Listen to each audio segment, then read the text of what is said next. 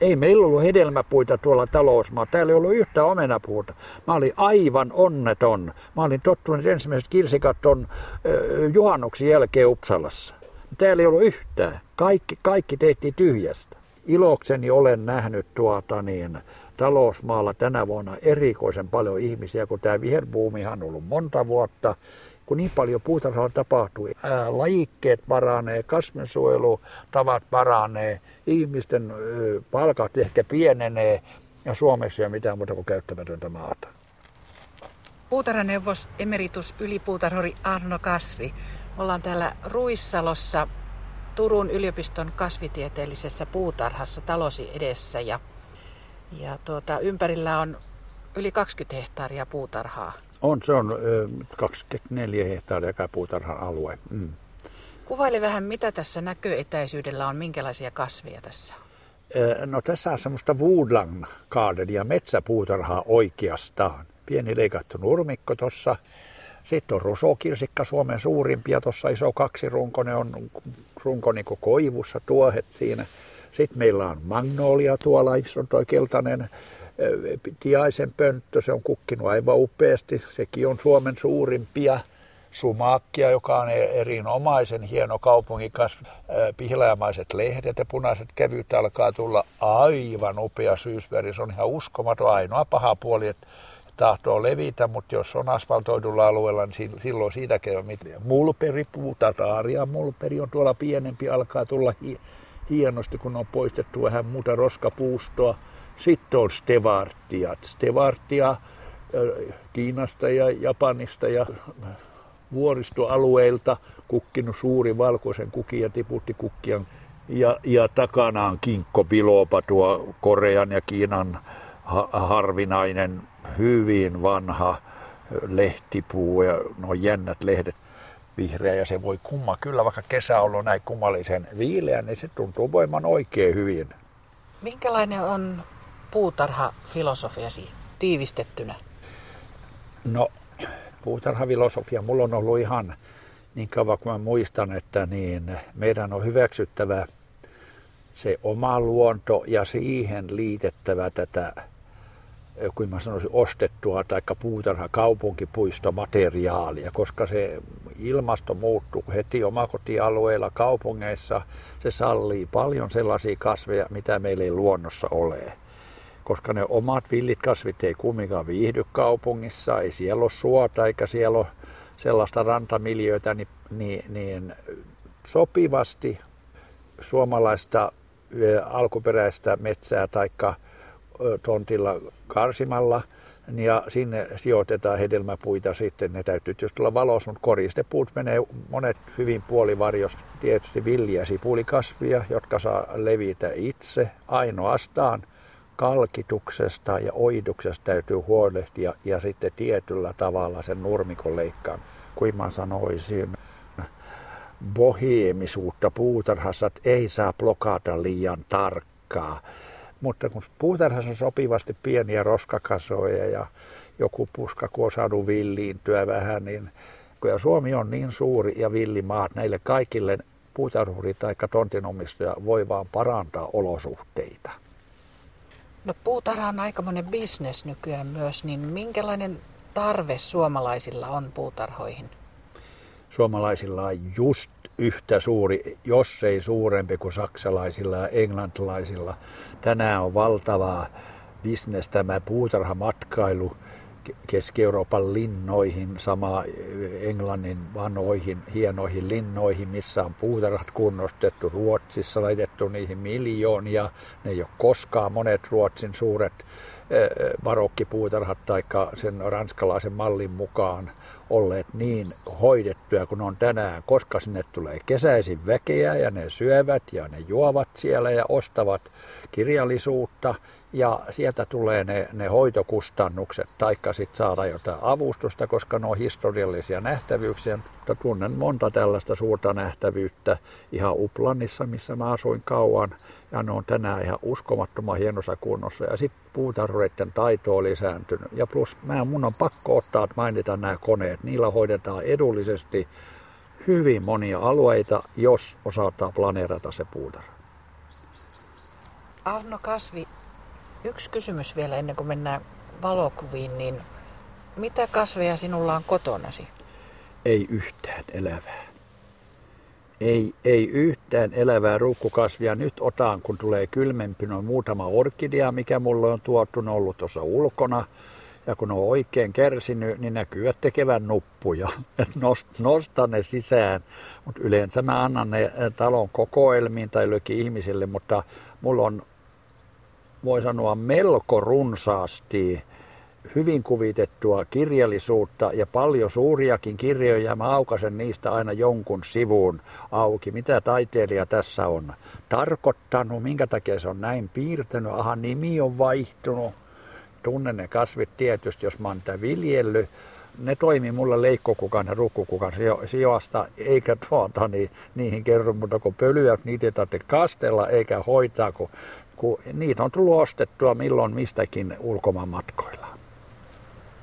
Ensimmäinen valokuva on tämmöinen pieni mustavalkoinen kuva, jossa on talvi. Tässä ensimmäisessä kuvassa on Perniön kunnan lastenkoti, joka sijaitsi Lemun kartanossa. Asuit siellä muiden lasten kanssa. Minkälainen paikka se oli? Ee, joo, tämä on aika, aika jännä kuva, kun tässä nämä puut on vielä näin pieniä. Tässä on ihan muotopuutarha edessä ja Tekojärveen, joka on olemassa siellä vielä. Talo itse on poissa. Tässä näkyy johtajattaren siipi on tässä näin. Ja tuota, niin, hänen sisäänkäynti molempia käytti lapsi. Toinen on keittiön ja väen tupasi. Ja toisella puolella oli tuonne Turku-Helsinki rataan päin aivan upealla paikalla. Semmoisen paikkaa, jossa Keski-Euroopassa tehdään linnoja ja se on topograafisesti niin edullinen.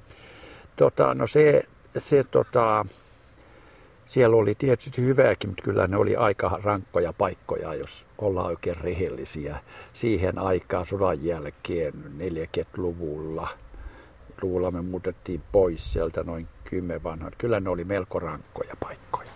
Minkälaista se oli kasvaa siellä suuren lapsi lauman joukossa? E, se on monta kertaa hyvää, hyvääkin, kun sinne tuli kumminkin, oli ensinnäkin suuri kansakoulu ja sitten tuota, oli eritasoisia oppilaita, niin, jotka taisi joku käydä ihan kirkonkylässä yhteiskouluakin, kun minä kävin peruskoulua, mikä silloin oli määrätty lapsille – ja se on hirveän kasattavaa, kun sä saat siitä ihan pikkupennusta istua toisten vieressä ja katsoa, kun ne tankkaa te leksyjä. Ja toisille lukeminen on sitten aivan työn ja tuskan takana ja toisille se menee ihan kun ne vaan, niin kuin lapsen aivot on tehty, se oppii lapsena vieraita kieliä, joka kui helposti tuota. Niin sitten sinne tuli koosteen mukaan tuli paljon sanomalehtiä, tuli Turun Sanomat, oli tietty Suomen Kuvalehti ja monta monta muuta, mitä ei tavallisiin maalaistaloihin tullut. Jokaisella oli omat pikkureput, jossa oli sitten maitopulloja ja voileipä oli siinä sitten ja lähdettiin kouluun ja joskus myöhästyttiin, kun oli oikoteita. Nehän ne lasten oikotiet on paljon pidempiä kuin suora tie. Paljonko teitä lapsia oli täällä? En osaa määrää sanoa, mutta oli tyttöjen tilat ja isojen poikien tilat ja sitten oli näitä nuorempia alakouluiässä. Ja mä en osaa sitä määrää, sitä, mä en ole sitä tsekannut jäljestä päinkään, mutta kyllä, kyllä alle 50 sanoisin. Minkä ikäinen sä olit, kun sä päädyit sinne Perniön kunnan lastenkotiin? Öö, mä en muista eksakt sitä, mutta sieltä kumminkin mentiin kouluun, että sitä ennen mä siellä on ollut. Mm. No kuka hoiti sinua siellä? Kuka hoiti? Siellä, siellä oli kaikenlaisia hoitajia. Oli vanhoja entisiä lottia sodan jälkeen muita sotaleskiä, jotka tuli, ihmisiä tuli ja meni. Siellä ne istu keittiössä, kun me oltiin sitten laitmia taitettu nukkumaan, mä muistan jo sitä korviketta ja sanotaan nyt sitten juorusivat, se oli tietysti naisten keskustelua ja sitten kun ei nukuttanut siellä, sitten kun oltiin sipisemässä yöllä toistenkin sängyssä, mitä nyt lapsilla on tämmöistä touhua. Äsken viittasit just tähän isoon puutarhaan ja tekolampeen, niin siellä oli myös siellä kartanon mailla se hyötypuutarha. No niin oli, siellä mitä oli. siellä kasvoi? Johtajat tarella tai keittäjä, kun nyt oli, kun oli vakinaisia, ne muut vaihtu. Niin, niin niillä oli jopa tomaattia siellä ja tietysti kurkkua. Siellä oli sitten joitakin kanelipuita, kun oli parempaa omenaa. Sotahan oli tappanut hyvin paljon täällä Varsinais-Suomessa näitä omenapuita, että, että paljon lapsena me syötiin sellaista, mitä nykyään, ja silloinkin sanottiin sian omeniksi, tämmöisiä pieniä, kun ei muuta ollut. Niitä sai ihan vapaasti talollisten puutarhoistakin ottaa, muistan. Siellä oli vihanneksia, kyllä siellä oli porkkanaa ja kaalia ja sitä penkkisysteemiä. Luultavasti ne oli vanhemmat lapset jotkut auttamassa Arno Kasvi, tiesit jo pikkupoikana, että sinusta tulee puutarhuriin, mutta milloin se lumoutuminen kasveihin oikein alkoi? Mun puutarha-intressi, niin kyllä se on tuota, ollut sitten tämmöistä, kun jo, joillakin on helpompi joku, jotkut hommat ja kiinnostaa, niin nämä luontoasiat. Ja meillähän oli, haudattiin lintuja siellä, istutettiin Maarian kemmeköitä mettästä, niiden haudoille pikkuristejä tehtiin ja ongitti niin paljon kuin kerittiin siitä Tekojärvessä ja, ja tämä homma oli sitten niin paljon selvää, että ei mulla ollut siinä niin kuin siinä ammatinvalinnassa ollut mitään hankaluuksia. Keräsin sitten ympäri kylää ja missä käin kaiken näköisiä pistokkaita, mitä ihmisillä oli erilaisia ruukukasveja, niin haalin niitä sitten ja ruinasin. Ja... No sitten olet kertonut, että pääsit 16-vuotiaana Mikkelin mielisairaalan puutarhaan töihin. Joo, mulla on 15-16 vanha ollut silloin. Joo, mun joutuisin hakemaan. Tykkään, että mä joutuisin käymään poliisiasemalla Mikkelissä ja sitten Otavan puutarhakoulu. Siellä oli tämä, sanotaan nykyään käytettäisiin legendaarinen puutarhaopettaja, siinä ennen sotaa jo Antti Järvinen. Ja lupa, luvan häneltä, että mä saan paikan, hän voi ottaa se katsoa, toi on noin pikkainen ja vaivainen toi jätkä, ettei tota voi hän ilman lupaa, se katkaisee sormensa täällä tai mitä sitten tekeekin, niin parempi, että käyt siellä Otavassa, se on siinä Mikkeli ulko, siellä on vielä puutarhakoulu. Ja ilman muuta hän antoi mulle siihen sitten luvan, jo luultavasti maitoautolla kuljin, kuljin Mikkeli. Mutta tämmöisessä sairaalassa siihen sitten sisältyy, sisältyi myös, että haettiin potilaita osastoilta töihin kysymys oli, että haki naisia naisten osastolta ja, ja tikkerperiä keräämään ja teni miehiä miesten osastolta puutarhaviljelytupakkaa tai siinä oli maanviljelys, niin, niin iso ala oli kessua, joka sitten kuivattiin asianmukaisesti. Siellä oli ihan kivoja, minusta on ihan kivoja ihmisiä. Meillä oli oikein hauskaa, voi sanoa, ja tomaattihuoneessa joka paikassa oli ihan vakinaisiakin, kun tuli töihin sinne. Ja sitten oli paljon näitä tällaisia olkitöitä, potilaita tuli puutarhalle tekemään ja mekin opittiin, mitä kauran olkia joutuisin kuumassa vedessä kastaa ja leikkaa ja, ja joskus autoin sinne sidomiset, että opin sen. Mä luulta, kun ne on valokuvia, niin en tiedä osaisinko enää. Päivän henkilö on viherkuru, puutarhaneuvos Arno Kasvi, jolla on vuosien kokemus puutarhoista. Hänen kuvia voi käydä katsomassa Ylen sivuilla osoitteessa yle.fi kautta kuusi kuvaa. Toinen kuva on Uppsalasta. Kuvassa on Uppsalan kasvitieteellisen laitoksen puutarhuri Sven Forsell, oppi-isäsi. Hyvin tärkeä. Minkälainen mies hän oli? Mun sanoisin tyypillinen vanhempi ruotsalainen itseoppinut puutarhuri, ilmeisesti yksityispuutarhasta ollut aikaisemmin ja siirtynyt yliopistolle ja, ja siitä avanseerannut sitten niin, niin, niin siemenmestariksi – Uppsalassa on kaksi kasvitieteilijää, se on se vanha Linneen puutarha ja sitten on tämä suuri hortusbotaanikus, niin, niin tietysti hän, hän viljeli niitä, mitä professorit sitten määräsi, kuka oli johdossa, ja silloin oli hyvin tunnettu professori Sven Hylander. Kyllä suomalaiset vanhemmat botaaniset kaikki tietää tämän nimen, oikein taitava kasvisystemaatikko. Ja niiltä tuli välillä ohjeita, väli tuli Svenille suoraan ja sitten kun mä pärjäsin kielen ja, ja tuota, niiden työrutiinien kanssa, siellä oli jotain 25 se vakinainen henkilökunta, joitakin harjoittelijoita saattoi tulla Suomesta. Se oli tip-top hoidettu se puutarha ja uudistuksiakin tehtiin, mutta ne rutiinit, vanhat rutiinit oli kumminkin vei niin paljon työvoimaa ja, ja aikaa vaikka mä koko ajan modernisoin. Siitä oltiin vähän ihan niin kuin äh, happamia mulle, että sä tulet tuota tänne kauppapuutarhan metodeineesi, kun mulla oli kokemusta. Mä olin Ruotsissa ollut sitten myöskin kauppapuutarhassa ja kaupungin puutarhassa Örebrossa, mutta toi oli sitten onnellinen sattuma, että mä jouduin tuonne Uppsala, se oli professori Hylander minut valitsi niistä kaikista hakijoista, kun paikka oli auki. Miksi sä lähdit juuri Ruotsiin? Yksi paras ystävä Lepaan puutarhakurssin ajo tätä Turussa ää, ää, joutui työttömäksi. Mulla oli erinomainen, erinomaisen hyvä työpaikka. Mulla ei ollut minkäänlaista valittamista. Olin siemenkaupassa Turussa ja, ja, ja niin ruohonleikkoreita ja tuota, niin, niin, tietysti siemeniä ja meillä oli siellä mukavat tilaa Taninkaisten kadulla. Kolme myyjää oli siinä ja johtaja oli, oli silloin kun hän körkesi, niin keskon kauppa se oli joka meni vuorollaan, kun ovikello soi myymään sitten. Ja mulla oli niin monipuolinen praktiikka, niin se vielä syveni. Ja se auttoi tietysti Ruotsissa sitten. Täytyy olla käytännön ihminen, joka hallitsee näitä. Työjohtajan täytyy nämä hommat hallita. Mutta miksi niin... sä lähdit juuri Ruotsiin?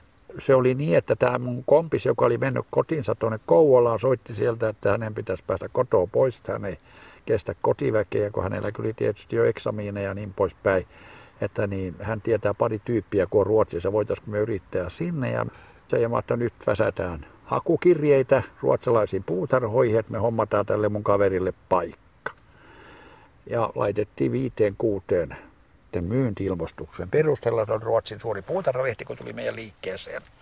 Ja sieltä tuli niin hyviä vastauksia. Ne oli monet, kuule, en tiedä kellä lapsella ne oli suomeksi yrittäneet vastata ne kauppapuuta. Tervetuloa ja, ja kyllä tänne mahtuu useampikin suomalainen puuta. Suomalaisilla oli erikoisen hyvä maine siellä ja osasivat hommat. Se oli ainoastaan kielestä kiinni. Työpaikka on täällä, eiköhän me sovita palkoista ja muista. Se oli huippuystävällistä. Niin minäpä päätin, että en minä tänne jää, vaikka mulla oli kaikki asiat hyvin ja auto käytössä, että mutta Uppsala veti puoleensa ja päädyit Uppsalan. E, e, joo, mä nousin sieltä Smolannista, Smolannista nousin Örebruuhun, e, löysin sieltä sukulaisia sieltä Ruotsista ja sen takia menin Örebruuhun. Örebruusta sitten, niin vaikka mä olisin saanut vakinaisen paikan sieltä, niin hain Uppsalaa ja trädgårdsmästaren puutarhuri e, sanoi, että paikka on sinun, professori Lanteri on päättänyt. Vielä tästä sun oppi-isästä Sven Forsellista. Joo. Minkälainen oppi hän oli sulle? No hän oli oikein niin aivan sopiva oppi ja tuota, niin, oli just sopivasti syötti niitä ruotsalaisten rutiineita ja näitä, se oli nimittäin kun nyt Uppsala nyt on ihan kasvitieteen alku ja koti ja kehto semmoisessa kun nykyään tunnetaan tämä homma. Siellä tehtiin suuri kansainvälinen katalogi, niin kuin puutarhat tekee näille toiselle kasvitieteelliselle. Luultavasti me tehtiin tuhat kappaletta käsiladonnalla. Konttoristi kirjoitti kaikki tieteelliset nimet. Se oli suuri juhlapäivä, kun se tammikuun alkupäivänä valmistui. Se oli Svenin käsis. Mä vapautin hänet kaikista ulkotöistä, vanhempi mies ja huono, huono kintuistaan, niin ihan tuota vaati, että mun täytyy sen järjestää, ettei muut sitten ole kateellisia. Poistin puutarhasta hänen kanssa keskustelin ne urakkapalkat, koska ne, siitä tuli vaan töitä mulla, eikä ne pal- tuntipalkat noussut siitä allenkaan. Se oli yliopiston laitos, se rikkaassa Ruotsissa, niin jopa tuommoista tehtiin urako, urakalla siemenen puhdistusta ja monia muita töitä. Ne oli aivan hupsuja. Ja puutarha oli jähmettynyt tiettyihin tämmöisiin rutiineihin nämä sosiaaliset suhteet oli merkityksellisiä. Mä joutuin sinne, huomasin, että mä osaan sitoa jonkunnäköisiä luutia, niin sitten mä tein joskus niin fantastisia suuria kimppuja, koska puutarhassa oli niin mahdottomasti, mahdottomasti kukkaa, että niin kerran, muistan kerran, kun mentiin professori Hylanderin synttäreille hänen kadulleen Ekelsgatan niille Lufthakeniin, niin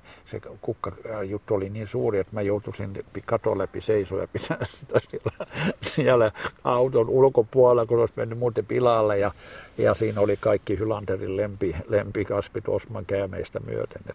Mutta si, niillä oli paljon tällaista. Mulle sanoikin professori Hylanderi, ei tätä ammattia voi opettaa, kun seuraa Sveniä.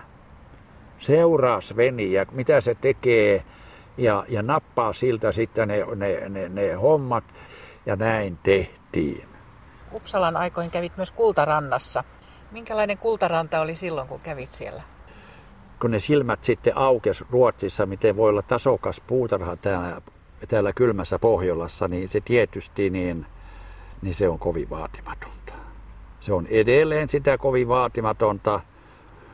Silloin kun minä olin Kultarannassa siellä ennen puutarhinstituuttia, niin silloin oli vielä karjaa siellä.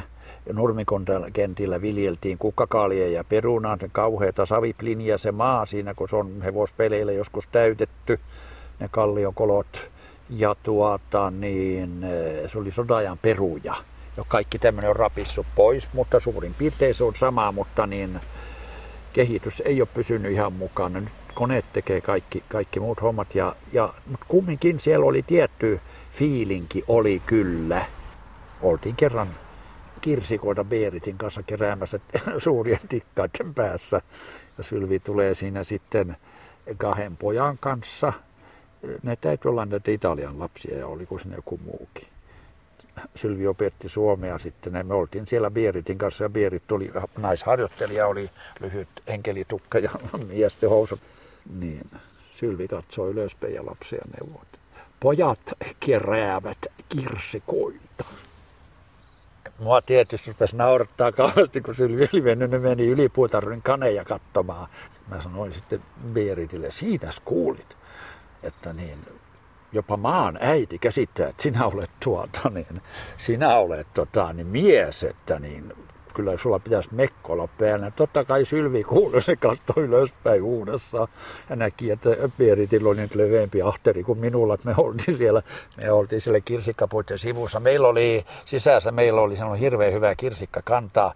Sinne oli levitetty lakanat sinne kirsikkapuitten alle ja meillä oli sakset, me leikattiin, että ne rapisi sinne ki, tuota, niin, lakanoille ja sitten lakanoista niin otettiin embariin ja emparissa huudottiin väljässä vedessä, sitten meni keittiö, että Rova Valkeasaari teki niistä sitten, eh, mitä hän teki. Hovimestari Palman saattoi olla toivomuksia, rouva, rouvalta tuli kukkatoivomuksia ihan suoraan yli puhutaan, meneekö Arno sinne, että nyt sitä, että oli tämmöisiä pikkupalveluksia. Käytiinpä lippukin vetämässä sinne salkoon, vaikka sinne ei jos aamuna saanut mennä muuta kuin sotapojat, jotka oli vuorossa. Siellä oli kaksi meripoikaa ja kaksi sotapoikaa, mutta ne oli ollut Naantalissa ja olivat sen verran Kekkulissa, että ne soitti meidän asuntoon, että kuinka menkää pojat vetää nyt se lippu, minä ja Heikki. Me hipsittiin sinne ja toivottiin, että ettei herra Kekkonen tule myöpuvussa, mitä pirua te täällä teette. Ja toisesta kerroksesta täytyy mennä siihen torniin rappuun. Saatiin lippu ylös ja sillä siisti. No toimit Uppsalassa kasvitieteellisessä puutarhassa yli 17 vuotta, kunnes sait kutsun yli puutarhuriksi tänne Turkuun, niin minkälaisia ajatuksia sä toit Ruotsista Suomeen? Tavallisille ihmisille täytyy olla jotain tarjottavaa. Ja se filosofia meillä oli Uppsalassa, vaikka siellä oli ne raamit toisenlaiset. Ei parokkipuutarhaa pystynyt paljon muuttamaan, meillä oli muita viljelyksiä paljon – nämä puutarhat ei ole yksin kasvitenttejä varten, vaan nämä veromaksajat maksaa nämä. Kysyin siitä professorilta sitten, että tuota, niin, onko tämä niin, yliopiston korkeaoppineiden henkilöiden leikkipaikka vai, vai tehdä popularisoidaanko puutarha, että verorahoilla saadaan jotain, mistä kansa ymmärtää kiinnostunut. Sinulla on vapaat kädet Amannussi Matti Ylirekolan kanssa. Ei, ei ole mitään esteitä. Että ajat on muuttunut ja, ja, ja tuota, ihan muutamilla sanoilla hän aina tuki, kun mä kysyin tuota, puutarhan laajennusta. Mä tiesin sen, tämä kruunun maata.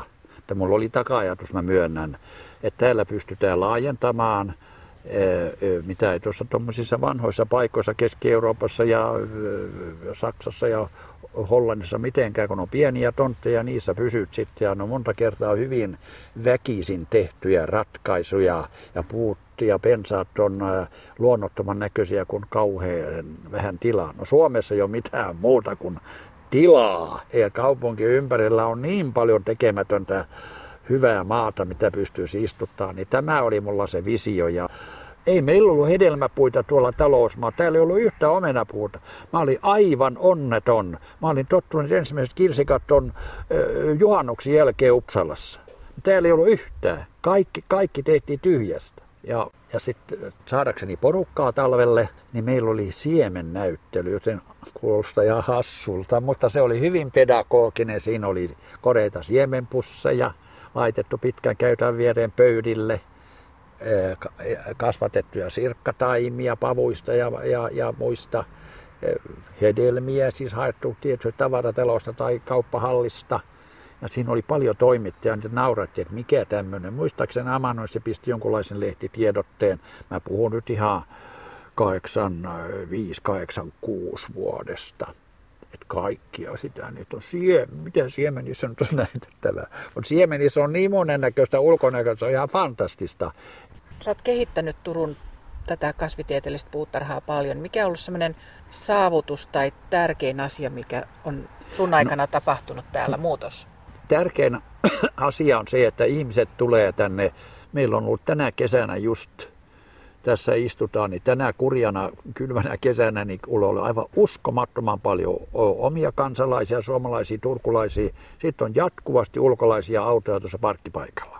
Kun Turku on erikoisasemassa, kun meillä on ne laivalinjat ja ihmiset tulee ajoissa Turkuun, ne menee johonkin aikansa tappamaan, no kasvinen puutarha on hyvää, ne on linnassa ja kirkossa ehkä käynyt, sitten on ruotsin suomalaisia ja mä saan taistella joka neljästä siitä, kunnes nyt se on kaikki puutarhat, niin me hakataan kaikki muut kasvilliset puutarhat, koska se toimii palvelupisteenä ja vessapisteenä ja joku poikkeaa kasvihuoneeseen, mutta jos kun on hyvät ilmat, niin kierrellään puutarhaa ja meillä on sitä varten ihan yleisöä varten järjestetty tieteelliset kokoelmat. Systemaattinen osasto on uusittu, että on yksivuotiset erikseen, että ne saadaan oikein hoidettua kunnolla. Sitten on perennäsysteemi, jos joku lukee kasvitiedettä, ja siihen ei ole miljoonia mennyt, vaan se on edelleen osa sitä vanhaa kokonaisuutta.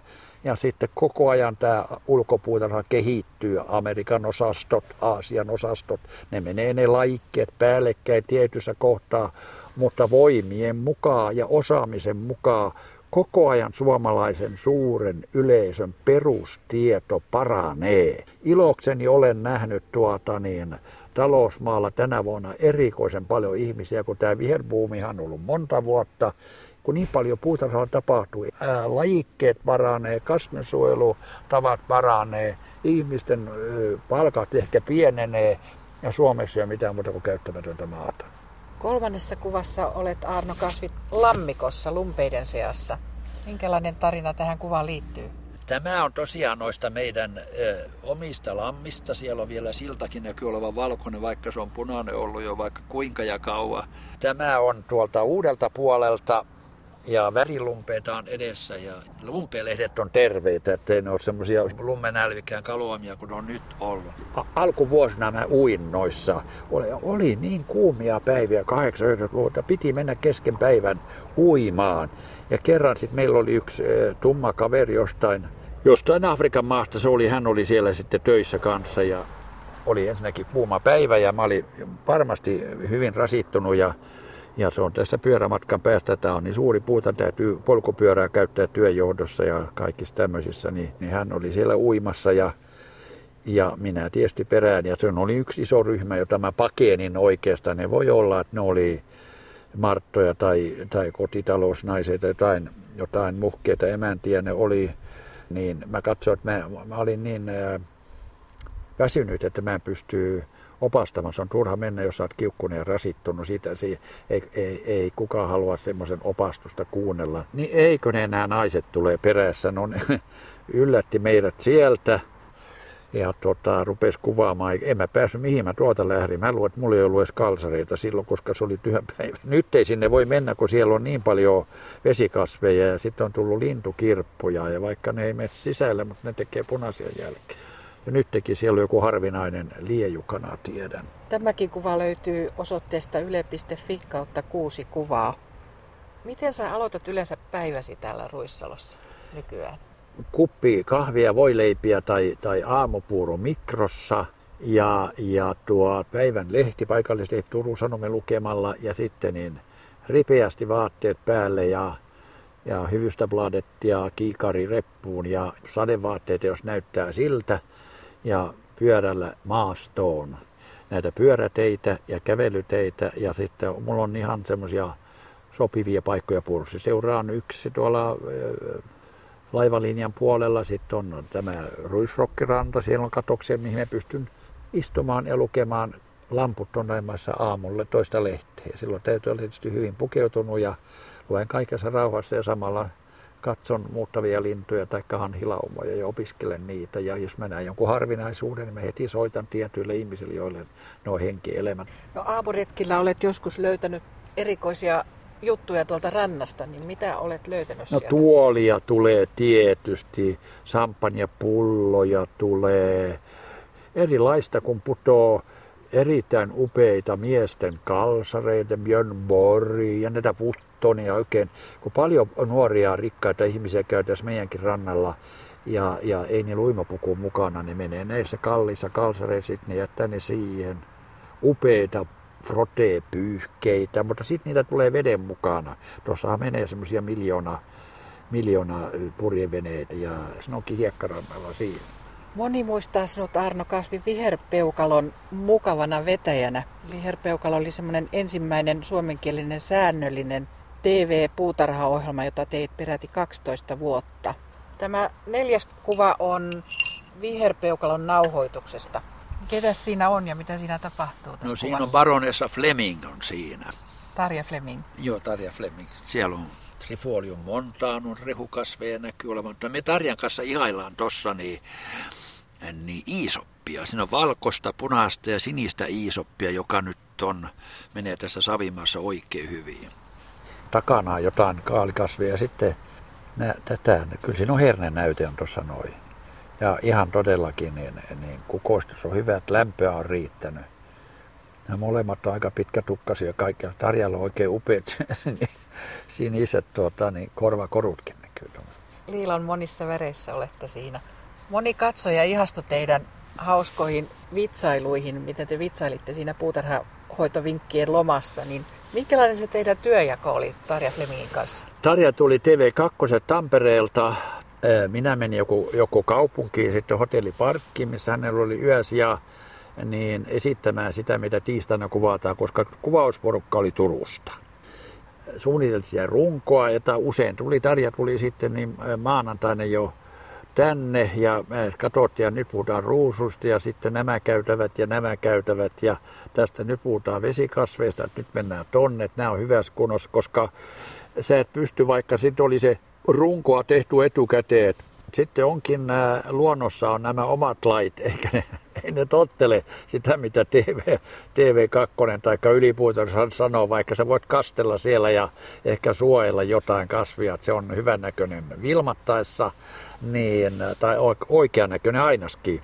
Silloin piti vaihtaa aihetta tai satoa kun mehän tehtiin melko tiuhaa. Mä tykkään, me tehtiin kerran viikossa ihan alkuun ja meillä oli mahdottoman hyvät katsojaluvut. Sitten mentiin välillä lounaalle, jos oli joku tenkkapoo siinä, että se kaikki sitten mennytkään. Ja saattoi olla just niin kuin nytkin, niin että helikopterijuttua tai äänihäiriöä niin paljon, että oli pakko katkaista ja, ja pitää sellainen ihan kahvitaukko. Meillä oli silloin jo pieni kahvila tuolla. No minä nyt oli aivan kouliintumaton näihin hommiin. En tiedä, oliko se tuoreus siitä, että oli, oli niin kokematon. Tarjalla oli tietysti, tiesi näitä rutiineita TVn kannalta, mitä voi tehdä, mitä ei. Miltä se tuntuu esiintyä TV-kamera edessä? Se on melkein niin kuin opastaa. Iso ryhmää. Täytyy tietysti olla kammattu jollain lailla vähän siistimpi paita päällä ja, ja tota, niin, niin, ja sitten siinä pystyy ottaa uusiksi. Että ei, kyllä joskus otettiin monen kertaan, mutta kyllä ne melko suoraan monet asiat meni. Totta kai niin jäljestäpäin, kun on tullut tätä kokemusta enempi, niin olisi saanut sen äh, vielä pedagogisemmaksi äh, katsojen kannalta, kun täytyy lähteä sitä, mitä porukkaa porukka ehkä osaa, mitä ne ei osaa. Ja silloin, jos sä teet tätä yhtä hommaa pennusta saakka, niin sä näet, että tässä on yhtään mitään. Tähän kaikkihan tämä perusasiantietö. No nyt on tullut jotain uutta ulkomailta. Mutta ne perusasiatkin on hakusessa. Että kyllä mä, ää, siitä tuli paljon moitetta, että mä istutan kauhean pintaan. Mä muistan puita ja pensaita, että se, mä yritin sitä korostaa. Ja mä katsoin, että se ihan voitokseni, kun Suomessa on pakko istuttaa pintaa, pistää taimet oikein syvälle, niin siellä on kylmä ja hapanta ja myrkyllistä ja näistä asioista, että juuret, ja kun mä oon koko ajan sitä puhunut aina eh, kun mä pidän esitelmiä, mutta mä vielä teen samantyyppisiä esitelmiä eri näyttelyissä ja tarvetta on. Mutta Tarjan ja sinun tota, kemia toimii oikein hyvin. No ihan, ihan, ei siinä mitään. Tarjalla oli tiettyä pohjeemisuutta näissä jutuissa. Ei niistä niin hirveästi leikattu pois. Joitakin ruotsalaisia sanoja jouduttiin, koska ne oli mulle päällimmäisenä tietysti ammattisanostoin. Mä siitä mä olen pernioläinen ja sieltä, niin siellä puhutaan nopeasti ja siellä on aina ollut ne ruotsalaiset sanat siinä puheessa, mutta se on selvä silloin, kun media on noin suuri kuin TV, niin siinä on pakko niitä, ei voi olla. Mä käytän sanaa Tickelberg edelleen, mutta monet kysyy, mitä sä, mikä on joku eksoottinen uusmaari. että, Lounais-Suomessa on aina Stickelbergia käytetty, eikä sillä, sen, se on itsestään selvä niin peruna. Ja tota, niin ei tämmöistä sanoista pääse tai embare. Mua, mua matkittiin yliopistossa, mä kävin viemässä talon rahoja. Ano, missä se sun embari on? Näitä Tarja poimi sieltä pois. Ja tuossa on taas yksi Arno-ismi, kuule tämä on pyyhittävä. Mä pyyhittä, jätä se Mä, en mä ollut katsomaan sitä leikkauksia, oli murto-osa, mitä mä olin leikkaus. Joissakinhan e, oli pakko niinku paikata vissi ihan puheella, mutta aika vähän. No TV-katsojat muistaa ainakin semmoisen jutun tai hoitovinkin, missä istutukseen liittyi korkokengät. Minkälainen juttu se oli? Mä yritin tuulettaa tätä turkulaista, tai tätä Turun alueen ja saariston spesialitee, siis aikainen perunan viljelys. Ja, ja siitä oli sovittu he Maajussin kanssa tuolla Rymättylässä, että he pistävät, se oli hu, varmasti huhtikuun loppu, oli kauhean kiva ilma ollut silloin jo, tule tänne vaan, että hän, hän, hän huomenna on hyvä päivä, että muokkaa pellon teille, että saat tehdä ihan kuin tykkää, niin mä sanon Tarjalle, että, että niin, hän ottaa hyttysen tappajat mukaan. Ja hänelle ei semmoisia ole. Mä ne saa olla vähän tilsaantuneita ja jos nahkaa vähän reviinnyt ja niin pois. Äläkä ota kaikkein korkeapiikkisempiä, että ota semmoiset vähän niin kuin joku tommonen, joka saa olla vähän rehevämmekin donna pysyy pystyssä. Ja, ja mentiin sinne sitten kuvaajaporukan kanssa sen Maajussin tilalle. Hän oli siellä istuttanut perunaa. Mulla oli naru mukana ja mulla oli sitten, mulla oli maatiespapuja, härkäpapuja. Mä halusin näyttää, kuinka Uplannissa härkäpapu ja aikainen peruna viljellään sekaisin. Tämä on sellaista, mitä on tehty ihan raamatuajoista lähtien. Madeiralla tehdään edelleen. Näin piikkiössä yhden tämmöisen sekaviljely toimi oikein hyvin. Mä sanon Tarjalle, pistin narun sinne pellolle suoraan sitten, niin varmaan 10 metriä ja tikut molempiin pää pingotin ja, ja tuota, niin sitten mulla oli toisessa ämpärissä oli papuja ja toisessa astiassa oli aikaista perunaa aika pientä. Ja sanoin Tarjalle, että menee nyt tota, sitä narua pitkin niiden korkokenkien kanssa tulee sopivat kuopat. Tarja rupesi menemään, se oli hyvin muhea pelto, se upposi sinne tosiaan kantapäitä myöten. Siellä laitettiin äh, peruna, peruna ja sitten papua, papua, peruna, peruna. Vähän lomittaa, kun toinen rivi tuli viereen. Että kenkillä oli käyttöä. Viidennessä kuvassa olet Madeiran ikivihreällä puutarhasaarella. Koko kansan puutarhuri Arno Kasvit, olet ollut ulkomaan matkoilla asiantuntija-oppaana kertomassa eksoottisista kasveista. Minkälaiseen tilanteeseen tämä kuva liittyy? Tämä on jonkun ulkotarjoilutilan paljee, tämmöinen seinusta, missä on sidottu joulutähteen ja näkyy olevan kerrottu oikein. Oltiin marras-joulukuussakin ja sitten oltiin tammi-helmikuussakin, niin, niin 90-luvulla mä olin aika usein. Mutta vuodenvaihteessa näin yleensä kukkii silloin, kun päivä on sielläkin lyhyin. Ja sen takia meillä nyt talvella menee kasvihuoneessa hyvin lisää valoa, eikä tarvitse pimeätä, kun on liikaakin pimeyttä. Mikä on ollut mieleen painuvin opastus, minkä olet tehnyt? No nämä on ollut kyllä aika kivoja nämä Kiinan opastukset. Se vaan, siellä ei päästä luontoon paljonkaan, kun on niin valtavan suuria ne kaupungit. Siellä muurilla, missä käydään, Pekingissä tosin käydään muurilla, ja sitten on nämä valtavat isot pionipuutarhat, niin ne on, ne on aivan, aivan satumaisia. He, se puutarhaperinne on niin vanhaa Kiinassa, että se, me, me ollaan aivan, aivan telttatasolla, kun verrataan sitä, mutta se maa on myöskin niin viljelty ja siellä on niitä väkeä, niitä osaajia on ollut jo sitten Tsingiskaanin ajoista. Kerran voitin Greviter Ebba Huun Oomin Ruotsin dendrologian reissulla Lonto kasvitisen puutarhan semmoisen filiaali. Oli kaksi hänen ystävätään, tämä Greviter Huun, Ebba Huun, ja sitten oli kaksi yhtä hienoa ruotsalaista daamia sieltä. Niin ne sitten tietysti kiusotteli Eppaa, että nyt kävellään kävellään sitä käytävää, mistä etiketit ei näy, ja sinä maksat kasville tuo kympin jokaisesta puskasta, mikä se tuntee, että he menee sitä toista puolta, näkee etiketit, ja me mentiin siinä vissiin 15 puskaa ohi, ja kuin sitten olikin, niin osa sinne suvut ja joistakin vielä lajitkin. Ja heti sanoi sitten, ja Astrid ja, ja Britta Nudensjö, että se on nyt näin ja näin monta puntaa, 110 vai 15 se oli, maksat kasville ja nolla perään. Ei, ei, mehän on sovittu kruunussa, sanoi Emma tuolta Värmlandista. Älä yritä. Tekivät kiusaa tietysti nämä rikkaat madamet toisen. Älä yritä maassa maan tavalla, täällä maksetaan punnissa. Emma oli punainen kuin pioni ja se oli pakko maksaa mulle, koska, koska ne toiset tietysti oli teki jäynää hänelle. Siinä oli kyllä, dendrologian seura Ruotsin on kaikkien eksklusiivisin. Arno Kasvi, olemme nyt kuulleet viidestä kuvasta elämäsi varrelta. Mikä voisi olla vielä kuudes kuva tai haave tai unelma, jonka haluaisit nähdä? Mä vastaan niin kuin mä usein ryhmille olen täällä kertonut. Ihan tavallisille ryhmille, kun tulee ja ovat halunneet minut oppaaksi tänne Turun yliopiston puutarhaan, niin jos mulla olisi patjassa jotain Nokia-miljonääriä tai jotain muita, niin mä ostaisin jonkun maatilan hyvällä paikalla, missä olisi suht koht kunnollinen päärakennus. Se täytyisi olla näiden pääteiden kolmio Helsinki, Turku, Turku, Tampere, Tampere, Helsinki, näiden teiden, pääteiden läheisyydessä, ehkä pari kilometriä sivutietä ja rupesin tekemään suurta puutarhaa nähtävyyttä. Kanadassa nimittäin tehdään tämmöisiä. Heille ei ole linnanpuutarhoja, heille ei ole tuota niin, valtavasti vanhoja kartanoita 1500, 1600, 700 luvun, niin kuin Ruotsi on täynnä, Saksa on täynnä, Englanti on täynnä.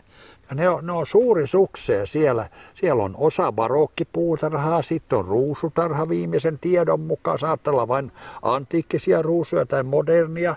Sitten on hyvä teehuone, sitten on ä, ravintola, erittäin hyvä hyötykasvien, talouskasvien maa viimeisen tiedon mukaan siemenvirmoja on maailma täynnä pohjoisella pallonpuoliskolla paljon. Aina tulee uusia hyviä lajikkeita, vanhoja parannetaan, viljelytarvat paranteet. Ja mä pitäisin sen auki tuo huhtikuun lopusta johtuen keväästä, niin, niin kautta ruska tippuu. Ja sen jälkeen lähtisin ottaa aurinkoa Kanarialle tai makaisin vaan talossa, mutta pitäisin tänä aikana sen auki. Kevät kukinnasta niin ruskaan. Ja, ja tämä on täysin mahdollista, että miljonäärit ohoi